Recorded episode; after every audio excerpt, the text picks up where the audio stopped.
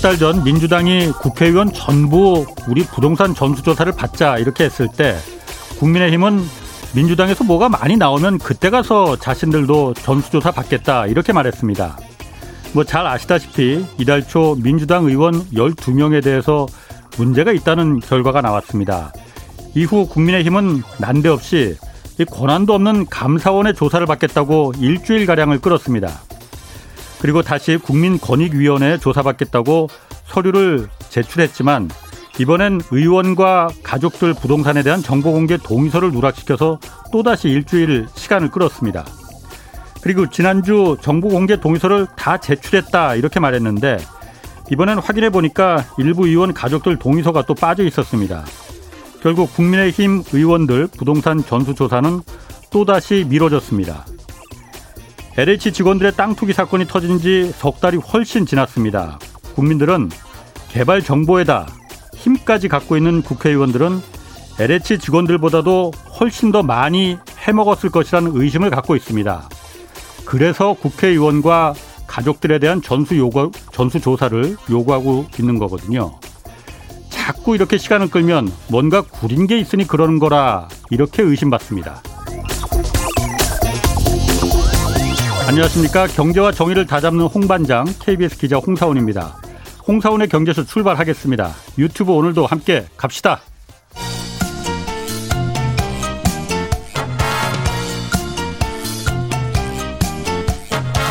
경제는 너무 어렵고 주식은 처음이시라고요? 괜찮습니다. 우리에겐 염불리 염승환 부장님이 계시니까요.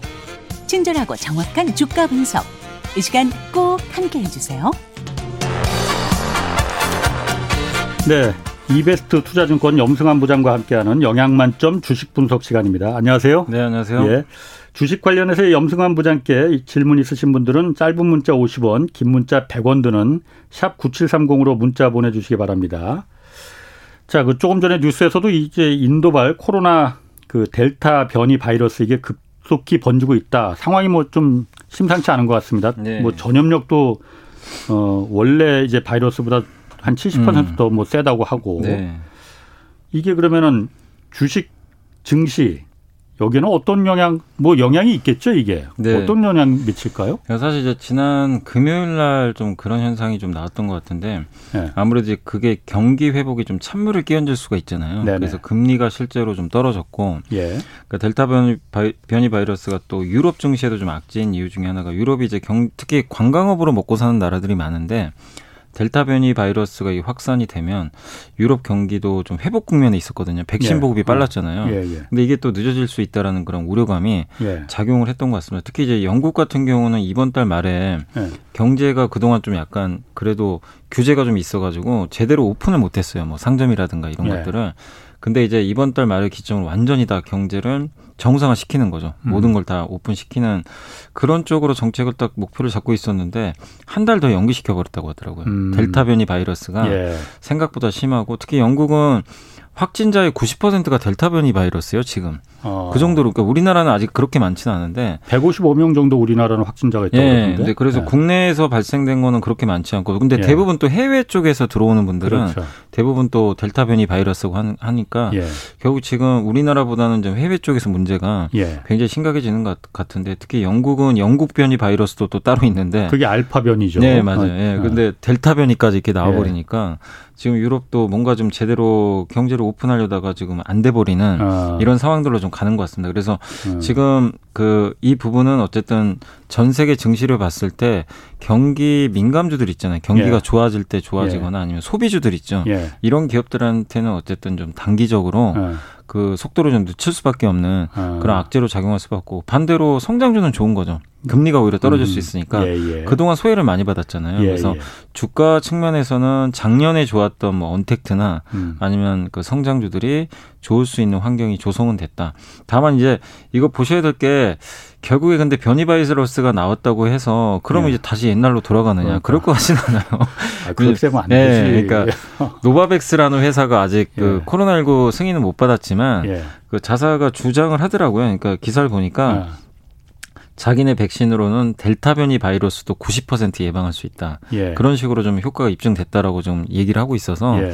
충분히 백신은 저는 나온다고 보거든요. 이 아, 부분들 그러니까 변이 바이러스도 충분히 잡을 수 있는 예. 백신들은 속속 지금 나오고 있기 때문에 결국에 우리가 큰 그림에서 예. 경제가 재개되는 거를 뭐 델타 변이 바이러스가 막을 수 있느냐 저는 그렇게 보지는 않습니다. 그래서 음. 약간 속도만 늦춰졌다. 예. 그래서 성장주들한테는 조금 음. 주가 올라갈 수 있는 뭔가 모멘텀은 하나 생겼다. 뭐그 정도로 성장주들 같은 경우에. 네, 그래서 요새 좀 카카오나 네이버가 되게 셌잖아요. 네, 그런 것도 이유가 좀 될 것 같습니다. 이게 그 알파 변이가 영국발 변이고 베타 변이가 이제 남아공 변이라고 해요. 그리고 감마가 브라질. 아, 그리고 이번에 네 번째 인도 네, 변이가 인도 이제 델타인데. 네, 저는 사실 이제 제가 걱정스러운 게 제가 예전에 바이러스 관련해서도 좀 취재를 해봤었는데 아, 예. 이게 이렇게 변이가 계속되다 보면은 네. 병독성이 정말 굉장히 강한 네. 정말 치사율이 막 에볼라 바이러스처럼 음. 그렇게 된 변이가 갑자기 튀어나올까봐 네. 그게 사실 가장 우려스럽거든요. 네, 뭐 그렇게 안 되고 뭐 백신이 어느 정도 커버가 된다고 하니 뭐 좀 지켜보겠습니다. 그러니까 이제 결국엔 완전 정상화는 되게 힘들 것 같아요. 그러니까, 그러니까. 말씀하신 대로 기자님 말씀대로 이게 계속 변이가 되니까 네. 백신으로 어느 정도 한계, 그러니까 막을 수는 있다 하더라도 결국 지금 팬데믹 상황이 이제 조금씩은 종료돼 가는데 예. 그걸 뭐 엔데믹이라고 하더라고요. 그러니까 뭐냐면은 계속 장기화 되는 거예요. 예, 그러니까 어. 강도는 약해지는데 예. 그냥 인류가 이제 평생 달고 살아야 되는 예. 그런 식으로 또 될 수도 있다는 그런 좀 우울한 전망도 있긴 있더라고요. 평생 그야말로 마스크 쓰고 다니는 거 어떻게 하나. 그러니까 이게 빨리 종료가 됐으면 좋겠는데 참 쉽지는 않은 것 같습니다. 알겠습니다. 그 뭐 제가 다음 주제로 이제 쿠팡 넘어가기 전에 네. 질문들이 벌써 많이 들어오는데 몇그 2일 2님이 시외 시간 외겠죠. 상한가 되면 본장도 많이 올라가는데 왜 그런 건가요? 이렇게 물어보셨거든요. 어떤 거 말씀하시는 거예요? 아, 그러니까 일반적으로 예. 시외 상한가가 아, 되면은 시간에 예.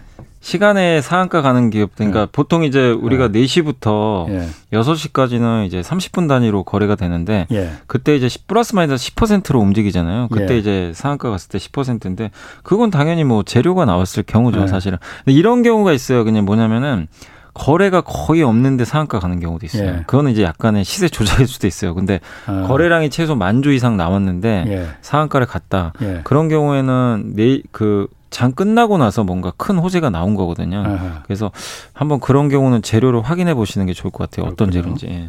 뭐 407 하나님이 오늘은 정말 꼭 분석 부탁드린다고 여러 번 아마 네. 부탁을 하신 것 같아요. 대우건설 주식을 가지고 있는데 어찌 해야 되나요?라고 좀 절절한 표현을 섞어서 아, 쓰셨거든요. 아니, 요새 간단하게. 주가, 예. 주가 오늘도 좋았던 것 같은데 예. 모르겠습니다. 예전에 사셨는지 모르겠는데 옛날에 사신 분들은 고통이 아직도 심합니다. 주가 많이 예. 빠졌는데 최근에 대우건설이 이제 매각 오늘도 이제 매각 관련해 가지고 네 개 회사 정도가 참여할 거라는 그런 얘기가 나오더라고요. 그래서 네. 매각가가 좀 시장 기대보다 높은 뭐 2조 원 정도의 예. 매각가가 좀 형성될 거라는 그런 얘기가 나오는데 대우건설은 모멘텀이 너무 많은 게 일단 매각에 대한 기대감도 있는 데다가 국내 예. 건설 쪽도 워낙 좋잖아요. 지금 예. 공급이 늘어나고 예. 해외도 좋아요. 음흠. 해외도 지금 유가 올라가면서 그 해외 쪽에서 플랜트 수주가 되게 많이 일어나고 있다고 합니다. 특히 예. 중동 같은 데서 국제 유가가 낮을 때는 발주를 못 했는데 음. 그 나라들은 국제 유가 올라가면 재정이 많이 여유가 생기잖아요. 예. 그래서 발주를 많이 하거든요. 아, 아. 그래서 유가 올라갈 때 또 대표적인 수혜 기업 중에 하나예요. 또 특히 음. 대우건설이 또 강점 있는 쪽이 아프리카 쪽인데 예. 아프리카 경제도 아마 이제 백신 접종이 만약에 되면 예. 또 경제가 정상화되면서 음. 이런 발주 얘기가 나올 수가 있거든요. 그래서 그렇군요. 국내도 좋고 해외 쪽도 좋은 어. 데다가 매각까지 겹쳐져 있으니 음. 주가가 안 움직이는 게 오히려 더 이상한 것 같아요. 그렇군요. 그래서 보이는 하시되 다만 이제 매각은 누군가가 매각은 할, 매수를 할 거 아니에요. 예. M&A 주인을 찾을 텐데 그게 확실히 결정될 때는 그때는 한번 비중을 줄이시는 게 좋을 것 같아요. 왜냐하면 음. 그게 확정이 되면 이제 재료가 완전 소멸되기 때문에 음, 음. 그때 좀 비중 줄이시고 지금은 그냥 가져가는 게 맞는 음. 것 같습니다. 유가가 올라갈 때는 건설주가 그러니까 중동이나 이런 해외 네, 산유국들이 건설 활발히 할 테니까 기름값이 비싸져서. 네. 그래서 그 대표 기업이 삼성 엔지니어링인데 예. 최근 주가가 엄청나게 올라가고 있습니다. 그렇군요. 예, 그런 이유. 자, 쿠팡 물류센터 화재 관련해서 지금 공경에 계속 빠져들고 있어요. 뭐 쿠팡 대응을 두고 여러 가지 비판이 지금 쏟아지고 있지 않습니까? 네네. 자, 이게 그 어느 정도입니까? 좀 위기라고 볼 수 있을 정도예요, 쿠팡이? 아 근데 이게 위기라고까지는 어. 제가 저도 좀 그렇게 말씀드리기 좀 어려운 게 예. 쿠팡이 미국에 상장돼 있잖아요. 예. 그러니까 주가를 봤는데 전혀 변동이 없어요. 주가가 변동, 예. 아. 오히려 예. 지난주 일주일 동안 주가가 오히려 올랐습니다. 사실 음. 바닥에서 좀 올라왔고 예. 그 다음에 이제 지난 주말에도 이제 좀 거치면서 어 월요일날 좀 빠지지 않을까 이런 예. 우려감이 있었는데 실제로 어제는 또 주가 올랐더라고요. 예. 거의 변동이 없어요. 음. 그래서 여전히 좀 높은 시가총액 유지하고 있는데 일단 미국 투자들은 여기에 대해서 크게 우려를 안 하는 거는 같아요. 음. 왜냐하면 지금 뭐 불매 운동이다, 예. 뭐또 도덕성에 문제가 있다, 뭐 이런 얘기들 나오는데 예. 특히 김범석 이사장이 지금 사임을 했는데. 예. 그게 이제 발표한 시점이 화제가 난 다음이었잖아요. 그렇죠. 근데 이제 음. 뭐, 뭐 등기부 등본까지 떼봤더니 뭐 미리 이미 확정이 된 거다. 네. 이렇게 나서 항변은 하는데, 물론 뭐 그게 그 이, 이사장을 서, 사임하는 게 당장 예. 뭐 그거 화제 난 거 보고 할 리는 없겠죠, 그러니까, 당연히. 예. 그렇죠. 미리 결정은 됐겠지만 아, 예. 시장이 좀 질타를 하는 이유가 있으니까 예. 사람들이 질타하는 이유. 왜 그 당시에 그렇지. 이런 발표를 하냐 이거죠. 예. 그게 중요한 게 아니고 어떻게 대처할 건지 그걸 먼저 얘기를 했어야 되는데 예, 예. 이게 우선순위가 좀 너무 바뀐 거 아니냐. 아. 그러니까 쿠팡이 너무 좀 배가 부른 거 아니냐. 예. 이런 식의 좀 질타가 있는 것 같아요. 음. 그래서 일부 이제 소비자분들이 뭐, 아, 난 쿠팡 불매 운동하고 예. 회원 탈퇴하고 이런 쪽 움직임들이 나오는데 뭐 인증샷들 이렇게 올리고 뭐 그게 유행처럼 예, 유행처럼 번지는데 네. 근데 이제 미국에서 봤을 때는 쿠팡이 네. 또 아무래도 로켓 배송 절대적인 또 그 서비스를 이용해서 한국을 조금씩 이제 장악을 하고 있는 기업인데 예. 이 사건 때문에 사람들이 진짜 쿠팡 안 쓰고 예. 예를 들면 뭐 이마트를 쓰고 예. 아니면 이베이 코리아를 쓰고 그럴 거냐 예. 거기까지는 생각을 안 하는 것 같아요. 그리고 네이버하고 쿠팡이 물론 경 쟁은 하지만 예. 서로 또 구매하는 카테고리가 되게 달라요. 네이버는 가끔 하나씩 구매하는 것들을 많이 사요. 검색해가지고 아 나는 음. 지금 뭐 좀 비싼 거, 좀 비싼 것들 그 아. 그 내구재 같은 거 있잖아요. 예, 뭐뭐 아, 뭐 PC 하나 사볼까? 예. 뭐 아니면 뭐 가방 한번 사볼까 이런 건데 예. 그 쿠팡은 되게 뭐냐면 생필품을 반복적으로 아 사는 거 있죠. 예, 예. 대량으로 뭐 휴지, 예. 뭐 면도날 아하. 이런 것들을 대량으로 구매할 때 주로 이용한다고. 그러니까 약간은 비슷한데도 그러니까 경쟁인 것 같은데도 어. 구매하는 그, 그 층이 되게 다르다고 그렇군요. 하더라고요. 음. 그래서 그러면 과연 그 쿠팡 쓰시던 분들이 아 이것 때문에 나 이제 쿠팡 안 쓰고 무조건 음. 네이버 쓸 거냐 음. 여기에 대해서도 사람들이 좀 정확하게 판단을 내리기는 예. 좀 어려운 것 같습니다. 그래서 실제로 불매 운동 때문에 매출에 얼마나 타격을 입을지는 저도 그거는 좀 파악하기 어렵지만 지금 미국 현지 투자자분들은 너무 우려는 안 하는 것 같아요. 그 음. 부분 자체에 주가로 대해서. 봤을 때는. 예, 주가로 봤을 때는. 근데 음. 다만 도덕성에 좀 문제가 생긴 건 사실 대처를 좀 잘못한 건 또 사실이다 보니까 예. 여기에 대해서는 어쨌든 쿠팡 중에서 뭔가 잘못했으면 잘못했다고 하고 좀 음. 명확하게 입장 표명을 좀 해야 될 것 같아요. 그냥 그러니까 왜냐하면 지금 기사를 보면 자꾸 도망가려는 이런 음. 딱그 기사들만 나온 것 같더라고요. 그러니까 예. 너무 그게 김범석 이사장이 그 전에 결정을 하고 사임한 것까지 뭐 그게 팩트일 수 있잖아요. 예. 근데 그게 자꾸만 왜 그 언론에서는 그런 식으로 비춰지는 거 자꾸 좀 변명하는 것처럼만 음. 비춰지니까 그러니까 명확하게 이런 얘기를 하고 재발 방지 약속을 하고 좀 더좀 좀 clear하게 이 사태를 좀 그렇지. 수습하는 게 주가에도 도움이 될 것 같은데. 왜냐하면 이게 사실 주식시장도 신뢰의 문제거든요. 예. 이게 계속 장기화되면은 그러니까 ESG라는 화두도 맞아요. 있으니까. 예. 그러니까 거기서 ESG에서 뭐 환경을 빼고 예. S하고 G에 좀 문제가 생겼을 수도 있거든요. S가 소셜하고 예, 소셜, 예. 그 지배구조. 지배구조. 예. 그러니까 아. 여기에 대해서 그러니까 김범석 아. 이사장의 사퇴, 아. 거기다가 social은 사회적 책임. 그렇지. 그러니까 예. 거기에 대한 쿠팡의 좀 빠른 예. 예, 좀 대처가 좀 요구되는 상황이 아닌가 싶긴 합니다. 뭐 잘못이 조금 있다고 했을 때는 그보다 좀 과하게 화끈하게 좀 잘못했다 이렇게 말하는 것도 방법 중에 하나인데. 예, 그것도 예, 좋은 방법이죠. 그런데 지금 음. 이게 악재라는 게 항상 그 겹쳐서 나타나듯이 네. 이또 쿠팡 이치가 또 어제부터 또 화제가 되더라고요. 네, 그러니까 네, 무슨 뭐 새우튀김 얘기가 어, 나오던데 새우튀김 뭐 어쨌든 어 아니 그 웃으실 일은 아닙니다. 네. 지금 그 점주가 좀그 유명을 달리하셨기 때문에 네.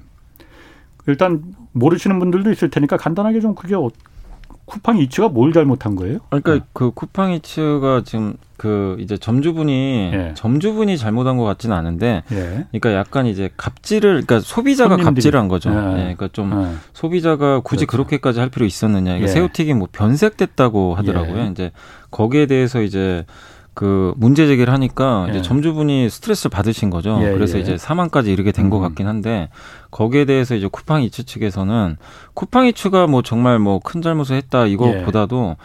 이제 그런 좀 소비자의 갑질이 앞으로도 발생할 수 있으니까 아.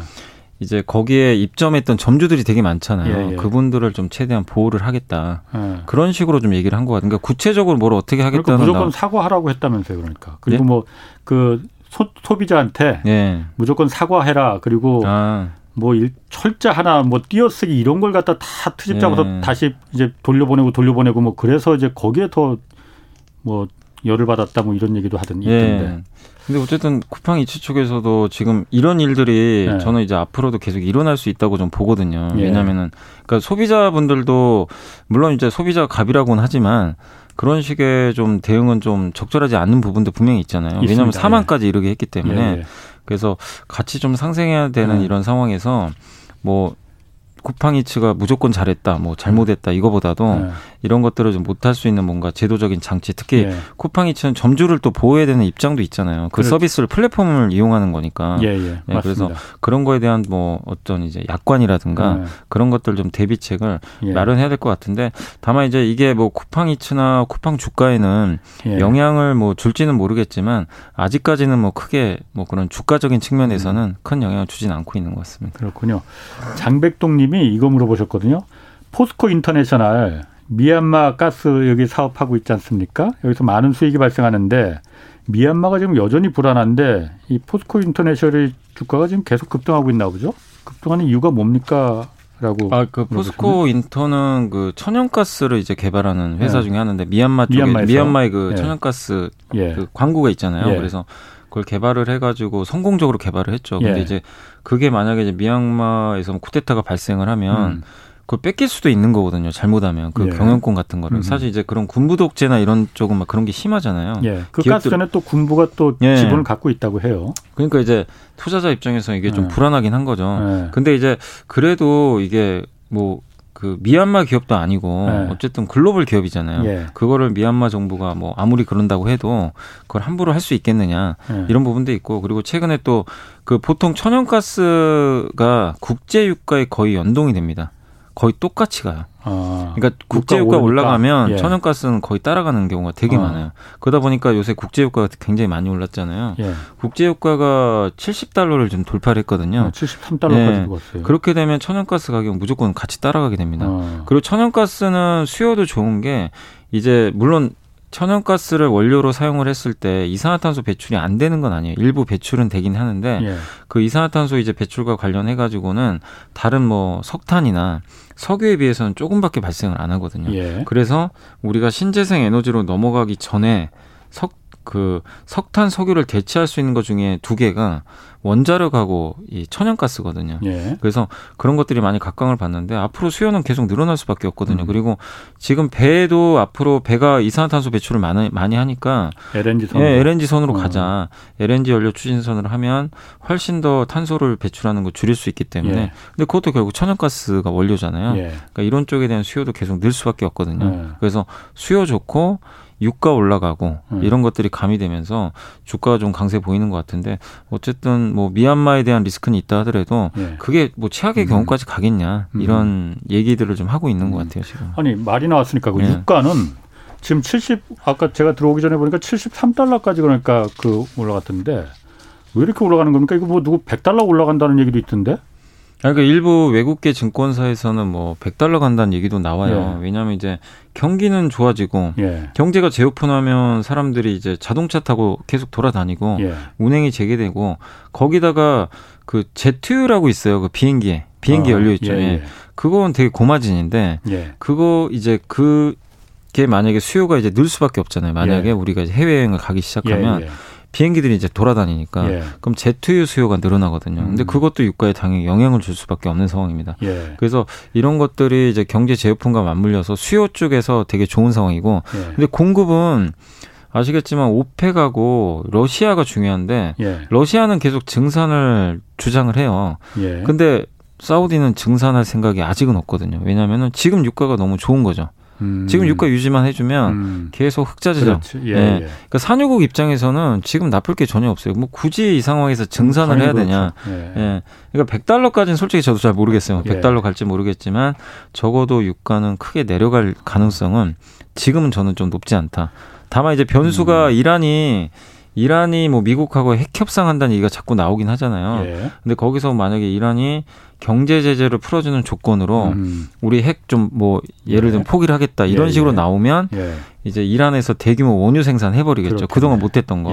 그러면 그러면 유가가 빠질 수는 있어요. 아. 근데 그게 아니라면은 지금의 유가 수준은 계속 좀 장기간 어. 유지될 가능성이 높은 것 같습니다. 유가가 계속 이렇게 올라가면 가뜩이나 인플레 압력, 뭐 물가 상승 압력 거세인데 뭐 더 그 부분은 더 압박을 받을 수도 있겠네요. 네, 그러니까 더 올라간다면 조금 증시에는 부정적일 수 있습니다. 그러게. 예. 그리고 또 재밌는 거 있더라고요. 삼성전자하고 LG 디스플레이 이 OLED 패널 그러니까 OLED 패널이라는 게 그러니까 디스플레이잖아요. 그러니까 텔레비전 그그 그 뭐라 그러나 디스플레이. 네, 디스플레이. 그건데 삼성전자가 LG 디스플레이로부터 이 OLED 패널을 공급받기로 했다 이런 뉴스가 있었어요. 네네. 물론 삼성전자 이거 아니라고 바로 부인하긴 했는데 네.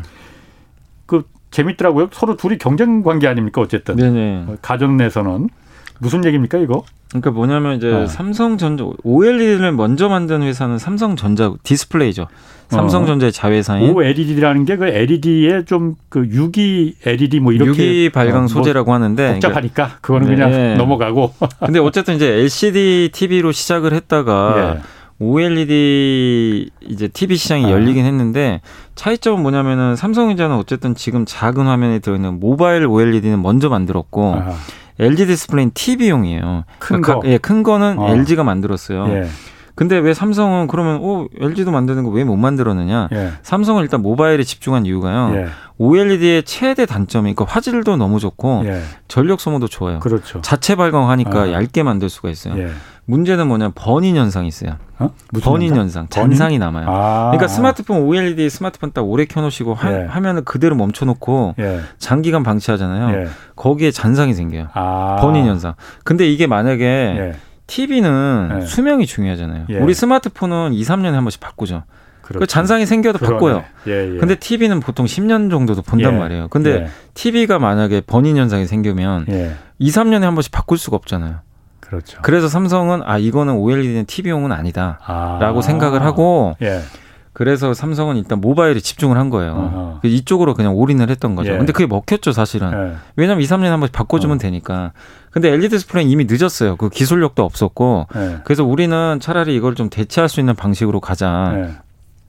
예. 그래서 LG 디스플레이는 또 기술 개발을 해가지고 네. 이 OLED, 그러니까 대형 화면에 구현할 수 있는 OLED를 네. 또 생산을 하는데 성공을 했어요. 그 번인 없어요 그러면은? 아 일부 어. 번인은 있을 수도 있겠죠. 근데 예. LG만의 또 기술력으로 그걸 극복을 좀 한 것 같긴 아. 하더라고요. 왜냐하면 TV는 번인 현상이 있으면 안 되거든요. 그러니까요. 그게 있으면 또 진짜 수명이 너무 짧아지니까. 네. 그러니까 아무리 화질이 좋아도 오래 못 쓰는 TV를 누가 보겠어요, 솔직히. 아니 근데 텔레비전이야 계속 화면이 알아서 작동으로 바뀌니까 네. 번인 현상이 또 안 나올 것도 아니 근데 같은데. 이제 수명에서 좀 문제가 있을 아, 수 있다고 그렇구나. 하더라고요. 예, 예. 네. 그래서 음. 수명 면도 있고 그러다 보니까 OLED가 좀 채택이 그동안 안 됐었는데 예. LG가 그걸 좀 열었고 근데 또한 가지 문제가 너무 비싸요. 아. LCD에 비해서 그 단가가 세 배 네 배 다 비쌌습니다. 예, 예. 그러면 만들어도 사람들이 딱 그런 실험을 해봤나 봐요. LCD TV하고 어. OLED TV를 이렇게 매장에 딱 갖다 놨는데 아. 딱 이게 보여줬대요. 예. 근데 사람들이 의외로 LCD TV도 많이 선택하대요.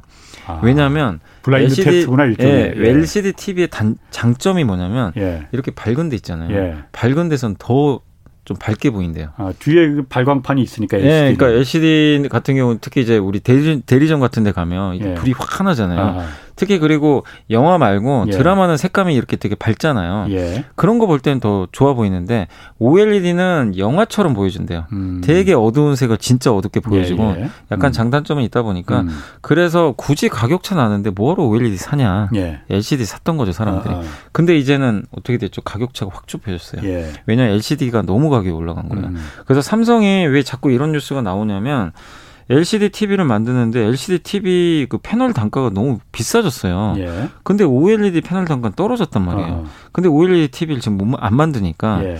근데 이번 1분기에 LG전자가 영업이익률이 그 TV 판매하잖아요. 예. OLED TV 판매를 해가지고 예. 수익성이 지금 LG전자 같은 경우는 10%를 넘어갔어요.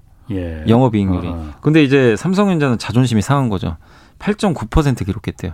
LG 예, TV를 팔았는데 예. 왜 우리가 지지? 예, 예. 근데 그 원인을 알아봤더니 우리는 비싼 LCD를 쓰는데 예. 물론 OLED가 더 비싸긴 하지만 OLED TV는 판매가가 더 비싸요. 예. 그러니까 오히려 마진이 더 남습니다. 음, 음, 사실은. 음. 근데 패널 가격 떨어지는데 TV 판매가는 비싸니까 그만큼 마진이 남아요. 네. 그래서 삼성도 이거 OLED 해야 되는 거 아니냐. 네. 왜냐면 LCD 가격 계속 올라가면 어떡하지? 어. 어떡할 거냐. 그래서 지금 유일하게 만들 수 있는 회사가 LG밖에 없거든요. 어, 그럼 받았으면 되는 거 아니에요? 네, 안돼 받았 으면 되는데 뭐 네. 시장 뭐 그러니까 뉴스를 보면 뭐 자존심 문제도 있다 뭐 이런 얘기도 나오고 아, 자존심 문제. 네, 그런 얘기도 아. 있더라고요. 기사를 보니까 뭐 자존심도 문제 그러니까 우리 그러니까 삼성 입장에서는 예. 그리고 삼성이 이거를 안 하는 건 아니에요.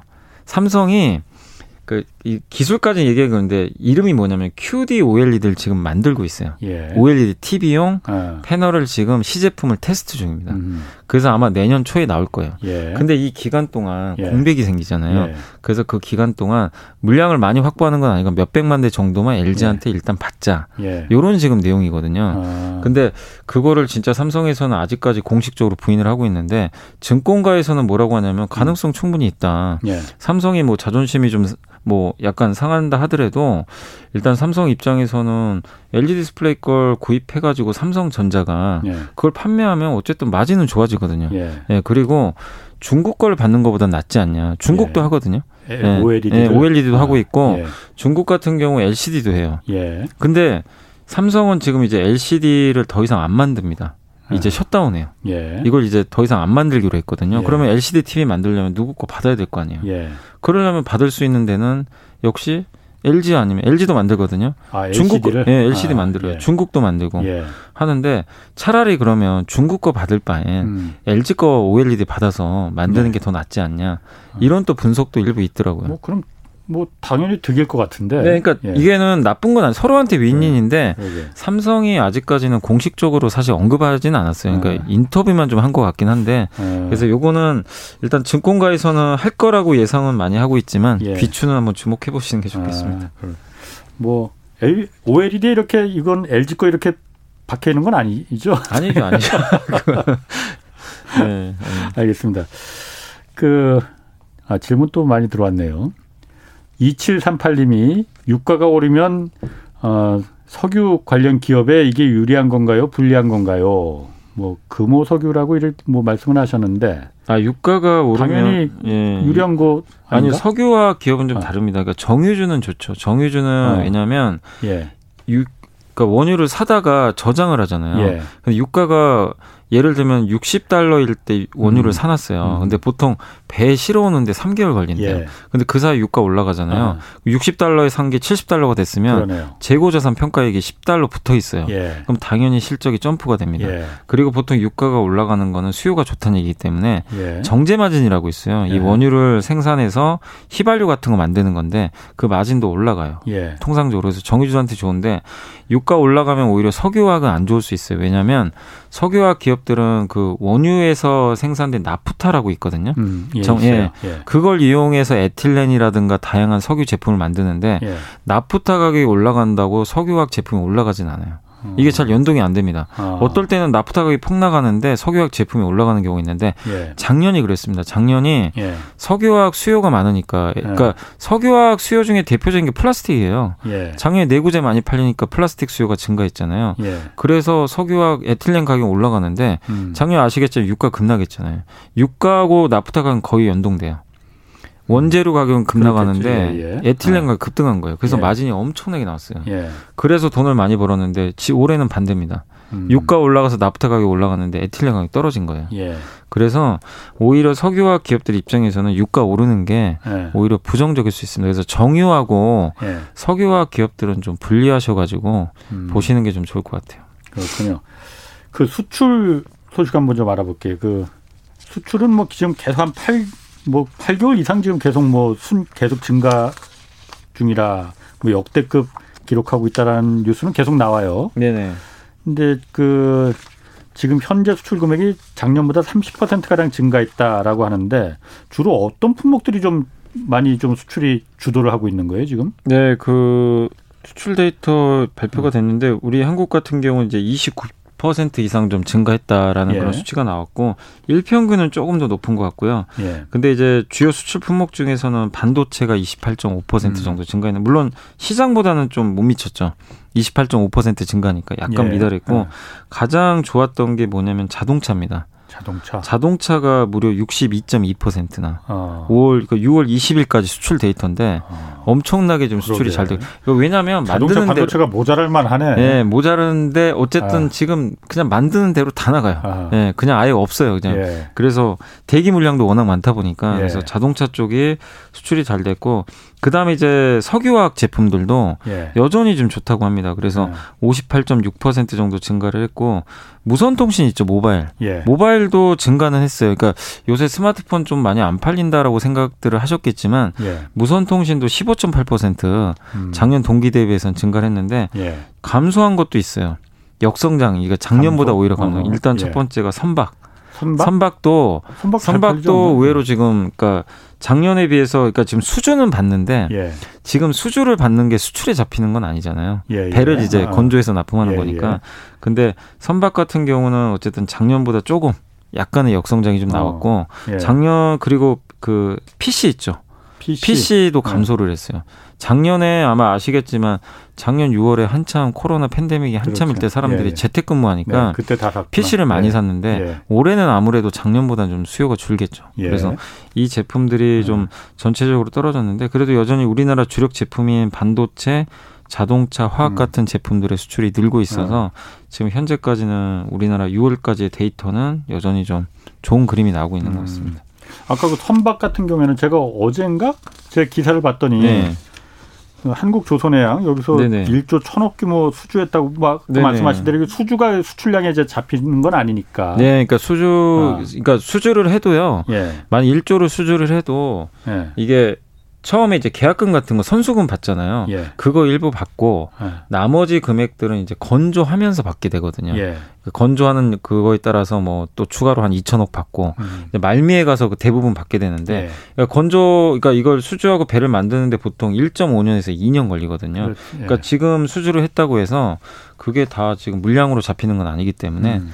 그래서 일단 선박 쪽에 대해서는 수출 물량은 조금 이번에는 줄어들었다. 근데 음. 중요한 거는 뭐 조선 쪽은 수출보다도 결국엔 예. 제가 봤을 때 수, 그 수주기 때문에 예. 수주가 많이 되는 게 더 중요하지 않나 싶어요. 수주 됐다가 이게 엎어지는 경우도 있죠. 그러니까 있죠, 선주가 네. 그러니까 물론 당연히 뭐 수주를 받은 회사 입장에서 당연히 건조를 하겠지만 예.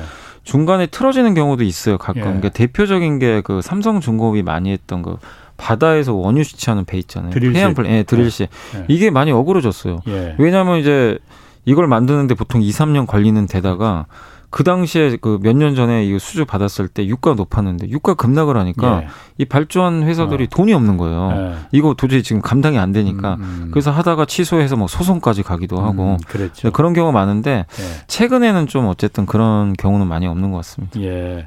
그리고 그 조선 업체들이 지금 아까 말 잠깐 아까 모두에도 말씀했지만은 LNG선 같은 건 이런 친환경 선박 그리고 좀 부가가치 높은 선박 이것 때문에 좀 호재를 맞이할 수 있다. 그리고 또 한 가지가 이중 호재라고 해요. 요즘 제가 기사 보니까 네. 유가가 올라가면 조선 산업이 호재라고 하는데 네. 친환경 선박이 증가해서 그래 고부가 가치 기술력이 있는 선박을 만드는 것 때문에 우리가 유리하다는 건 제가 이해를 하겠는데 네. 유가가 올라가는 거하고 조선 산업하고 무슨 상관이 있지? 라는 생각이 들거든요. 일단 유가가 어. 올라가면은 물론 이제 그런 거죠. 그 컨테이너 선도 있고 네. 되게 막 여러 가지 선박들이 있잖아요. 예. 근데 유가가 올라간다는 게 유가가 왜 올라가는지를 먼저 이해를 하시면 답이 쉽게 나옵니다. 유가 올라간다는 건 그만큼 경기가 좋다는 얘기죠. 예, 예. 세계 경기가 아, 좋을 때 아, 올라가잖아요. 예, 예, 예. 근데 조선은 대표적인 경기 민감주예요. 아. 예. 실어 날라야 되니까. 예, 일단 그만큼 유가 올라갔다는 얘기는 오 이거 수요가 있다는 얘기거든요. 예. 그래서 그게 첫 번째고 두 번째는 우리나라가 지금이야 좀 해양 플랜트 때문에 고생을 엄청나게 했지만 예. 한국이 한때 그 조선주 조선주들 주가 올라갔던 거 보면 드릴십이라든가 예. 원유를 이제 시추하는 선박들 수주를 엄청나게 했는데 예. 이 배들은요 무조건 유가가 올라갈 때 발주가 됩니다. 음. 채산성이 맞아야 되잖아요. 그러니까 그렇... 주로 아, 오일 메이저들 있잖아요. 정유 회사들이 유가 너무 비싸니까 육지에서 이거 안 되겠다. 어. 그래서 바다에서 우리 캐자. 어, 돈 들더라도. 네, 그러니까 이게 훨씬 더 이익이다. 예. 근데 그러려면 유가가 최소 70, 80달러 가야 돼요. 예. 그러면은 해양 플랜트 발주가 나옵니다. 실제로 발주가 최근에 한두 개 나왔, 나왔더라고요. 음. 예. 뭐 대우조선해양도 뭐 현대중공도 뭐 그때 기사 보니까 나왔던 것 같은데 네. 이게 저유가에선 절대 나올 수가 없어요. 그렇죠. 그래서 유가 올라가면 이 비싼 배들에 대한 수주가 하나씩 나올 수가 있기 때문에 아. 수혜라고 보시는 게 좋겠습니다. 아, 플랜트가 있겠구나. 예, 플랜트가 아, 유가에 유가 바로 연동이 됩니다. 유가하고 또 나는 것처 네. 이게 무슨 상관이 있지 했는데 어, 알겠습니다. 2016님이 왕초보입니다. 이번에 SK텔레콤 분할한다 해서 세 주 샀는데 자꾸 내려서 가슴이 철렁합니다. 어, 이거 괜찮은 건지 물어보셨거든요. 아, SK텔레콤이요? 예. 아니, SK텔레콤이 분할하는 건 되게 호재고요. 예. 이제 뭐 한두 달 후에 거래가 정지되겠지만 예. 인적 분할이니까 회사 두 개를 동시에 가져가시는 거예요. 그러니까 어. 하나는 사업회사, 예. 사업회사는 통신회사입니다. 예예. 예. 통신회사 이제 밑에 뭐그 어. 그 SK 브로드밴드까지 가져가는 그러니까 예. 통신회사를 하나 내가 갖게 되는 거고 예. 그다음 에 신설회사가 하나 생겨요. 어. 그 지주회사. SK텔레콤이 아, 통신 말고 음, 밑에 음. 하이닉스도 갖고 있고 예. 그다음에 그 티맵 티맵이라고 아시죠? 교통 그, 예, 교통에 그거를 이제 제가 알기로는 우버인가요? 우버에서 지분 투자 받은 걸로 알고 있어요. 음. 그래가지고 티맵 모빌리티라는 회사를 하나 만들었는데 예. 그게 카카오 모빌리티랑 비슷한 예. 경쟁사라고 보시면 좋을 것 아. 같아요. 그 회사도 자회사로 있고 예. 그 다음에 ADT 캡스라고 보안회사 아시죠? 예, 예. 세콤하고 이제 아. 경쟁하는 그 회사도 자회사로 갖고 있고 11번가 예. 뭐 이베이 코리아랑 비슷한 이제 경쟁하는 아. 그 회사도 있고 또 아. 애플 앱스토어랑 경쟁하는 아. 원스토어 그게 다 지주회사에 속해 그게 있으니까. 다 속해 있었어요. 예. 근데 통신회사랑 합쳐져 있다 보니까 예. 이 회사들이 좋은데 묻혀버린 거예요. 예, 그래서 예. 이거 갖고 있으면 뭐하냐. 예. 통신이 다 먹어버리고 있는데. 예. 근데 분리를 하는 순간 예. 통신은 통신으로 나가고 얘는 얘로 따로 떨어지잖아. 그럼 이 회사 가치 평가를 하나씩 할 수가 있어요. 그럼 되게 가치가 증가하거든요. 그래서 SK텔레콤이 인적 발표했을 때 주가가 많이 올라갔는데 근데 그게 이제 반영이 되다 보니까 최근에 지지부진하지만 음. 전 재상장할 때 다시 한번 주가가 좀 올라갈 수 있다고 좀 보거든요. 음. 특히 통신회사는 여러분도 뭐 아시겠지만 재미는 없어요. 돈은 잘 벌지만 예. 성장하는 산업은 아니잖아요. 뭐 예. 뭐 매달 뭐 우리가 얼마씩 내지만 뭐 올해 이번 달에 5만 원 냈는데 갑자기 다음 달에 내가 8만 원 내고 그런 예. 분들 많지는 않잖아요. 예, 예. 갑자기 요금 제일 비싼 거 써가지고 음, 유지되는 거죠. 어, 예, 예. 그래서 이거보다는 새로 이제 신설되는 지주회사가 좀 가치가 좀 많이 올라가지 않을까라는 음. 증권가의 분석이니까 어, 좀 장기 투자 하셔가지고 나중에 인적 분할 한 다음에 둘 중에 다 가져가도 되고 선택을 하는 거죠. 아 나는 통신 별로다. 그럼 통신 팔고 그냥 요 지주에서 더 가져가시면 되는 거고 아. 그러니까 선택지가 있어요 본인이. 예, 예. 그래서 그걸 인적 분할 후에 한번 선택을 해보시는 게 좋을 아. 것 같습니다. 그러니까 주식 그 회사가 분할 주식을 분할하는 게 인적 분할이라는 게 있고 물적, 물적 분할이라는 분할. 게 있는데 인적 분할이라는 거는 투자자들한테 좀 유리한 거죠, 그게. 네, 둘다 가져가는 다, 다 가져가죠. 내가 지분을 네. 보유하고 똑같은 권리를 갖고 맞습니다. 있는 거니까. 네, 맞습니다. 이번에도 SK텔레콤은 SK 지주회사와 통신만 하는 SK텔레콤 이렇게 네. 둘 다를 내가 그러니까 기존의 주주들이 그 지분을 권리를 갖고 있는 거죠. 네, 그래서 유리한 거죠. 예, 그게 아. 훨씬 더 유리하죠. 그러니까 네. 왜냐하면 주주한테 선택지를 주는 거잖아요. 예. 뭐 네. 나는 이게 싫으면 팔면 되는 거고. 그렇죠. 근데 물적 분할은 좀 단점이 선택지가 없어요. 아하. 회사가 가져가요. 다그 아. 회사 지분 100%를. 예, 예. 그러니까 내가 어떻게 할 방법이 없는 예, 거죠. 예. 예. 그러면 제가 그 초보자로서 물어보겠습니다. 기업 입장에서 예를 들어 SK 얘기가 나왔으니까 SK 회장 입장에서 그러면은 주주들한테 유리하게 하기 위해서 그렇게 민족 분할을 택하는 거예요? 아니면 물적 분할을 택하면은 회사에도 SK에 유리하게 한걸 것 같은데 네. 왜 그렇게 인적 분할을 택하는 걸까요? 그러니까 인적 분할을 아니 그러니까 아. 이게 인적 분할, 물적 분할이 있는데 예. 그러니까 회사 입장에서는요. 음. 그 특히 대주주 입장에서는 사실은 물적 분할이 더 유리하다고 하더라고요. 당연히 그럴 것 네, 같아요. 그러니까 왜냐하면은 아. 그 회사가 직접 지배를 예, 하게 되는 예, 거니까. 예. 근데 인적 분할을 하면은 이게 쪼개지잖아요. 예. 양사가 나눠지니까. 예. 그리고 무슨 이벤트가 발생하냐면은 보통은 지주회사랑 사업회사랑 이렇게 나눠지게 되거든요. 예, 그럼 지주회사가 그 현행 법상 공정거래법상 이 회사가 이 여기 사업회사 지분을 아. 또20% 이상 확보를 음. 해야 돼요. 그러니까 최대 주주도 그 약간의 이 지분 또 교체 어. 과정이 필요해요. 예, 예. 이거를 지주 어. 나는 지주에서만 어. 지배하면 되는데 둘 다 가지고 있으니까 어. 이걸 또 이쪽으로 넘겨야 되고 어. 좀 복잡하거든요. 그런데도 불구하고 그럼 인적 분할을 왜 하는 거예요? 아 이거 주주 가치를 더 신경 쓰는 거죠 어떻게 보면. 그럼 착한 회사네 그게 더. 아니 뭐 그, 그, 그것까지 모르겠는데 어쨌든 예. 시장은 예. 작년에 그 LG화학 사건 때문에 그러니까. 그 전엔 사람들이 그렇게까지 민감하게 반응을 안 했어요. LG화학은 물적 분할을 했었죠. 네, 물적 분할. 근데 이제 많은 분들이 원했던 거 아니 물적 분할하면 아니 인적 분할 하면 되는 건데 아. 왜 굳이 인적 물적 분할을 하냐 예. 이 요구가 있었는데 그때 뭐 뉴스 계속 나왔던 게 예. 결국엔 LG 대주주가 예. 일단 유리한 게 사실 분명 히 유리하거든요 예. 물적 분할했을 때그 아. 지분 희석도 안 되고 예. 그래서 이제 물적 분할을 택했다고 하는데 예. 주주분들 입장에서는 되게 그래서 화가 많이 났던 거죠. 음. 근데 어쨌든 지금 요즘에는 물적 분할도 물론 많이 있지만 인적 분할도 좀 많이 하는 것 같아서 아. 긍정적인 좀 상황인 것 같습니다. 어, 아무래도 주주들의 좀 눈치를 좀 안 볼 수가 없겠군요. 그, 그런 면에서. 네, 그런 면에서 좀 그 점점 왜냐하면 네. 개인 투자분들이 너무 많아지셨기 네. 때문에 아마 그 대기업들도 좀 눈치를 볼 수밖에 없는 상황인 그렇군요. 것 같습니다. 요거 하나 더 좀 질문 받아 받고 갈게요. 3816님이 상패된 주식을 10년째 보유 중인데 2, 3년 전부터 상장 상장 소식이 나오다가 매각되더니 갑자기 매수 청구권 얘기가 나오는데 이거 소액 주주는 거부할 방법이 없나요? 하고 물어보셨거든요. 상장 제가 다시 한번 말씀해 주겠습니까? 상패된 주식을 상, 패된 주식이에요. 10년째 보유 중이래요. 아 이미. 예. 예. 근데 2, 3년 전부터 상장 소식이 나오다가 아. 매각이 됐답니다. 예. 매각되더니 갑자기 매수 청구권 얘기가 나온다고 해요. 아, 매수 청구권 매수 청구권을 거부할 방법은 없느냐 소액 주주는? 아 이게 뭐냐면 이게 이거는 이제 근데 상장 기업은 아니니까 네. 그 법이 어떨지는 제가 모르겠는데 보통 이제 상장 기업은 어떠냐면은 그 매각한다는 거는 이제 M&A를 한다는 얘기 중에 하나잖아요. 예. 그럼 주주들한테 의사를 물어봐요. 예. 무조건 물어보게 돼 있어요. 예. 이거를 왜냐하면 주주들이 동의를 해야 됩니다. 예. 근데 반대하는 주주들이 있으면은 회사가 사줘요. 예. 음. 내가 당신한테 가서, 그러니까 직접 회사가 뭐 예를 들면 매수 청구권 가격이 있어요. 예. 그러니까 대신에 얼마에 사주겠습니다. 예. 그러면 그 지분을 확보하잖아요. 예. 우호 지분을 확보하는 거죠. 예. 근데 만약에 나는 반대를 안 한다. 그러면 음. 의사 표시 안 하면 되거든요. 음. 근데 이분께서는 만약에 매각하는 걸 혹시 반대하시는 거면은 회사에 직접 전화를 하시면 돼요. 전화를 하셔가지고 제가 비상장이라서 정확히는 좀 저도 모르겠지만 상장된 기업들은 어쨌든 증권사에 전화하셔가지고 하시면 되는데 음. 비상장 기업은 증권 여기서 거래를 못 하잖아요. 예, 예. 그래서 회사에 한번 알아보셔가지고 어, 나는 매수 촉구권 행사하기 좀 싫다. 네, 네. 그러시면 직접 그 회사에 어. 문의해서 어. 방법을 알려달라고 하면 됩니다. 왜냐하면 그거는 상패된 회사 그러니까 회사가 상패당했다고 해서 회사가 없어지는 것도 아니고 예. 주주예요. 음. 당연히 주주입니다. 주식은 그대로 상장 있어요. 폐지돼도 주식은 그럼요. 그 휴지 조각이 됐는데도 그냥 일단 주주는 그러니까 주주. 코스피 코스닥 시장에서 거래를 어. 못 하는 거지 예. 장외에선 거래할 수 있어요. 아, 회사가 부도난 그래요? 게 아닙니다. 아. 회사는 그대로 있어요. 예. 다만 뭐 어떤 이유에 의해서 아. 이 기업은 코스피 코스닥 시장에서 거래가 불가 그러니까 부적합한 음. 기업이니까 퇴출시킨다. 휴진 아니군요. 휴진 그러니까. 아닙니다. 아. 그러니까 내가 만, 만약에 10주를 갖고 있는데 네. 그 기업의 주가가 100원이어도 그대로 10주는 내 겁니다. 내가 음. 팔지 않는 이상. 예. 그래서 그 10주에 대한 내가 권리를 행사할 수 있어요. 그래서 이 음. 부분에 대해서는 한번 회사에 전화하셔서 매수 청구권을 뭐 행사하는 부분은 좀 문의를 해보시는 게 좋을 것 예. 같아요. 예.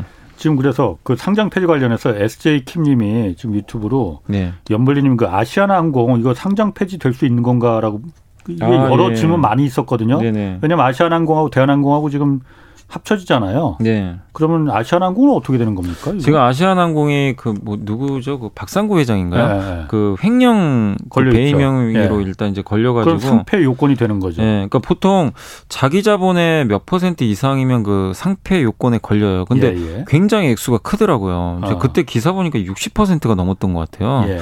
그리고 굉장히 금액이 너무 크다 보니까 예. 일단 거래 정지 시키고 보통은 거래 정지 시키고 재거래되는 경우가 많은데 예전에 예. 아마 기억하시겠지만 SKC는 재거래됐어요. 바로 예. 좀 거래 정지시켰다가 근데 아시아나항공은 좀 문제가 심각해진 게 상패 실질 심사 들어갔다고 하더라고요.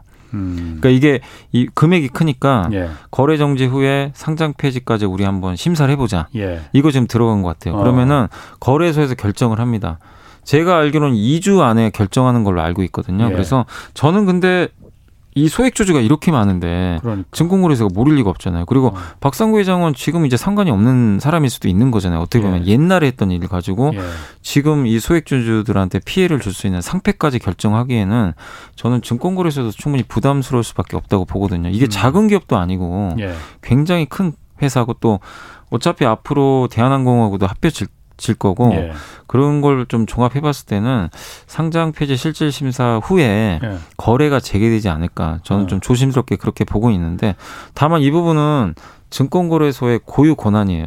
어. 그래서 이거는 뭐 어쩔 수 없이 지금 결과를 기다려 보는 수밖에는 어. 없지 않을까 싶긴 한데, 근데 다만 과거 사례를 봤을 때는 이런 걸로 상폐시킨 경우는 별로 없어요. 음. 그 왜냐 큰 기업일수록 예전에 하나도 그랬고요. 예. 얼마 전에 SKC도 풀렸고 삼성바이오로직스 기억나세요? 옛날에 뭐 분식회계로 한번 어, 거래 정지돼가지고 예, 진짜 예. 상장 폐지 실질 심사 한번 제가 기억나거든요. 그 갑자기 거래 정지 시켜가지고 삼성바이오 투자하시던 분 정말 완전 멘붕 빠져가지고 네. 난리가 났었는데 결국 네. 거래 재개되고 주가가 세네 배 올라갔잖아요. 네. 그러니까 저도 아시아나항공도 결국엔 거래 재개되지 않을까 네. 조심스럽게 그렇게 생각은 하고 있습니다. 그렇군요. 아유 시간이 얼마 안 남았는데 네. 이베이 코리아 결국 그 신세계 그룹 이마트가 단속으로 인수 나서게 됐죠. 네네. 근데 당초에 이마트하고 네이버 컨소시엄이 우선 협력 대상자로 선정됐다고 기사가 나왔었는데 네. 네이버가 빠졌어요?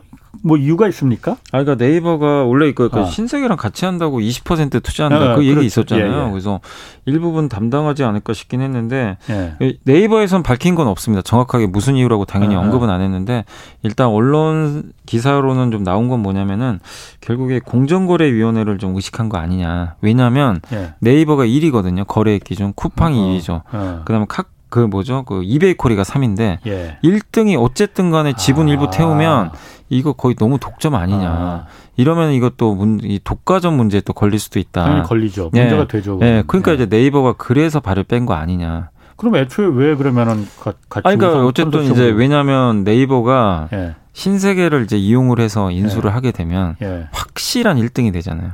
네. 그럼 쿠팡은 이제 압도적으로 견제할 수가 있는 거죠. 아니 그래도 독과점 문제가 당연히 문제가 될 수 있을 거라고 판단했을 텐데 신세계가 우선 협력 대상주로 이게 안 될 거로 판단했었나 그러면 네이버. 근데 이제 신세계 뒤에 있는 거잖아요. 네. 네이버가 직접 참여하는 건 아니고, 그러니까 네. 네이버도 참여는 하지만 예. 신세계가 일단은 어떻게 보면 전면에 나서는 거니까 예. 네이버 입장에서도 크게 문제될 걸로 없다고 생각을 했던 것 같긴 한데 음. 갑자기 돌아선 배경에는 좀 그 일단 언론 기사로는 좀 여론을 의식한 거 아니냐, 음. 너무 좀 독점으로 가는 거 아니냐. 그걸 좀 의식했다라는 그런 배경들이 나오고 있는데 확실한 건 뭐 네이버에서 직접 언급은 안 했기 때문에 음. 뭐 어떤 이유인지는 정확하게 알려지진 않았습니다. 인수가는 알려졌어요? 인수? 는 뭐, 이게 그 방식이요. 어. 제가 그때 아까 좀 찾아보니까 progressive deal이라고 그래가지고 보통은 이렇게 본입찰을 받으면 네. 그 이제 요 매각하는 이베이 코리아에서 결정을 하잖아요. 자, 예. 매각가 비싸게 한 자, 뭐 신세계 그룹에 우리 매각하겠다. 어. 그래서 협상을 하잖아요. 예. 그런 방식이 아니라 그냥 단독으로 만난대요. 그러니까 이거를 알려주지 않고 어. 단독으로 뭐 롯데도 만나고 예. 뭐 아니면 신세계도 만나가지고 예. 이제 조건을 들어보고 예. 거기서 이제 많은 금액을 낸 그러니까 예. 비용이 맞아야 되겠죠. 예. 그런 것들을 좀 비밀리 한다는 얘기가 있더라고요. 그러니까 음. 공개를 하는 게 아니라. 예. 그래서 이제 최종적으로 이게 정확히 맞았을 때 공개를 하는 방식이라고 하는데 예. 그래서 많은 분들이 궁금해하는 게 아니 왜 날짜가 지났는데 아직도 발표를 안 하냐 음, 음. 자꾸 그 얘기가 나오는 게 예. 그런 방식이라고 하더라고요. 그래서 이베이 코리아도 좀 고민이 되는 게 예. 이베이가 원하는 건 5조 이상이에요. 근데 지금 그렇지. 오늘 기사 보면 3.5조예요. 어. 지금 신세계가 제시한 건 3.5조인 것 예, 같더라고요. 예. 그럼 간극이 좀 있잖아요. 예. 근데 이거를 진짜로 받아들일지 아닐지 아직도 결론 난 게 없습니다. 그래서 지금 이베이가 그럼 안, 아직도 안 받아들일 수도 있는 거죠. 그럼요, 그러니까. 그렇죠. 아, 우리는 무조건 5조는 팔겠다 이럴 수도 아, 있는 거거든요. 아, 급할 거 없으면. 예. 근데 신세계는 그 이상 못 주겠다는 거죠. 어떻게 보면은 음. 신세계도 왜냐하면 5조 주면 빚을 엄청나게 내야 돼요. 약간 예. 빚내야 되니까. 예. 근데 3.5조면은 지금 가지고 있는 거 일부 해가지고는 좀 충당할 수 있다고 하니까 예. 그 이상 또 제시하기는 힘들 것 같아요. 그래서 음. 지금은 3.5조 원 선에서 이베이가 받아들이느냐 마느냐 예. 요걸로 좀 결론이 날 것 같습니다. 그럼 이베이가 만약 이베이, 어, 이베이가 받아들인다면은 둘이 그래서 신세계가 인수를 한다면은 예. 이커머스 시장이 그럼 어쨌든 1위가 바뀔 수도 있는 겁니까? 그러면? 아니요, 1위는 안 바뀝니다. 어. 2위가 아마 그 이제 이베이 코리아가 될 수도 있어요. 어. 왜냐하면 그 쓱닷컴 있잖아요. 예. 쓱닷컴까지 합치면 예. 그 뭐죠 그 쿠팡 거래액을 넘어설 수 있다고 하더라고요. 예. 거래액 기준으로는. 음. 그래서 아마 1등은 뭐 네이버가 네이버로? 독보적이라서 아. 이걸 이기긴 힘들고 아. 그리고 사실 이미 네이버는 신세계랑 제휴하고 있거든요. 그러니까, 지분 예. 그 했기 때문에 예. 그래서 쿠팡이 이제 조금 위협이 될 수는 있겠죠 거래 예. 기준으로. 예. 그럼 아까 처음에 말 그 얘기하셨었어요. 그러니까 네이버와 쿠팡이 서로 targeting하는 그 맞아요, 달라요. 다르다고. 예. 그럼 이 신세계하고 네이버하고도 이게 좀 다른가요? 그러니까? 아니 신세계 네이버는 비슷해요. 비슷해요? 비슷한 그 어. 제품들을 네. 좀 약간 그러니까 아니 그러니까 신세계는 신세계가 네. 만약 이베이 코리아 인수하면은 예. 이베이 코리아는 네이버랑 비슷해요. 이베이 코리아 네이버랑, 네이버랑 아, 비슷한 그렇죠. 그런 구조. 예, 예, 예, 그죠. 예, 예. 옥션이나 지마켓이 그런 거 예, 파니까. 근데 그 이마트는 신선식품이라 음. 다릅니다. 이마트가 음. 주력으로 하는 거는 우리가 새벽 배송 받는 뭐 그런 그렇죠. 거 있잖아요. 아. 그래서 약간 좀 내용은 다르다라고 보시는 게 좋겠습니다. 그렇군요. 아이고 오늘 아주 그냥 척척 박사 그냥 뭐든지 그냥 물어보면 다 답해 주셔서 아주 잘 공부했습니다. 지금까지 염승환 이베스트 투자증권 부장 함께했습니다. 감사합니다. 자 여기까지 하겠습니다. 지금까지 홍사원의 경제쇼였습니다.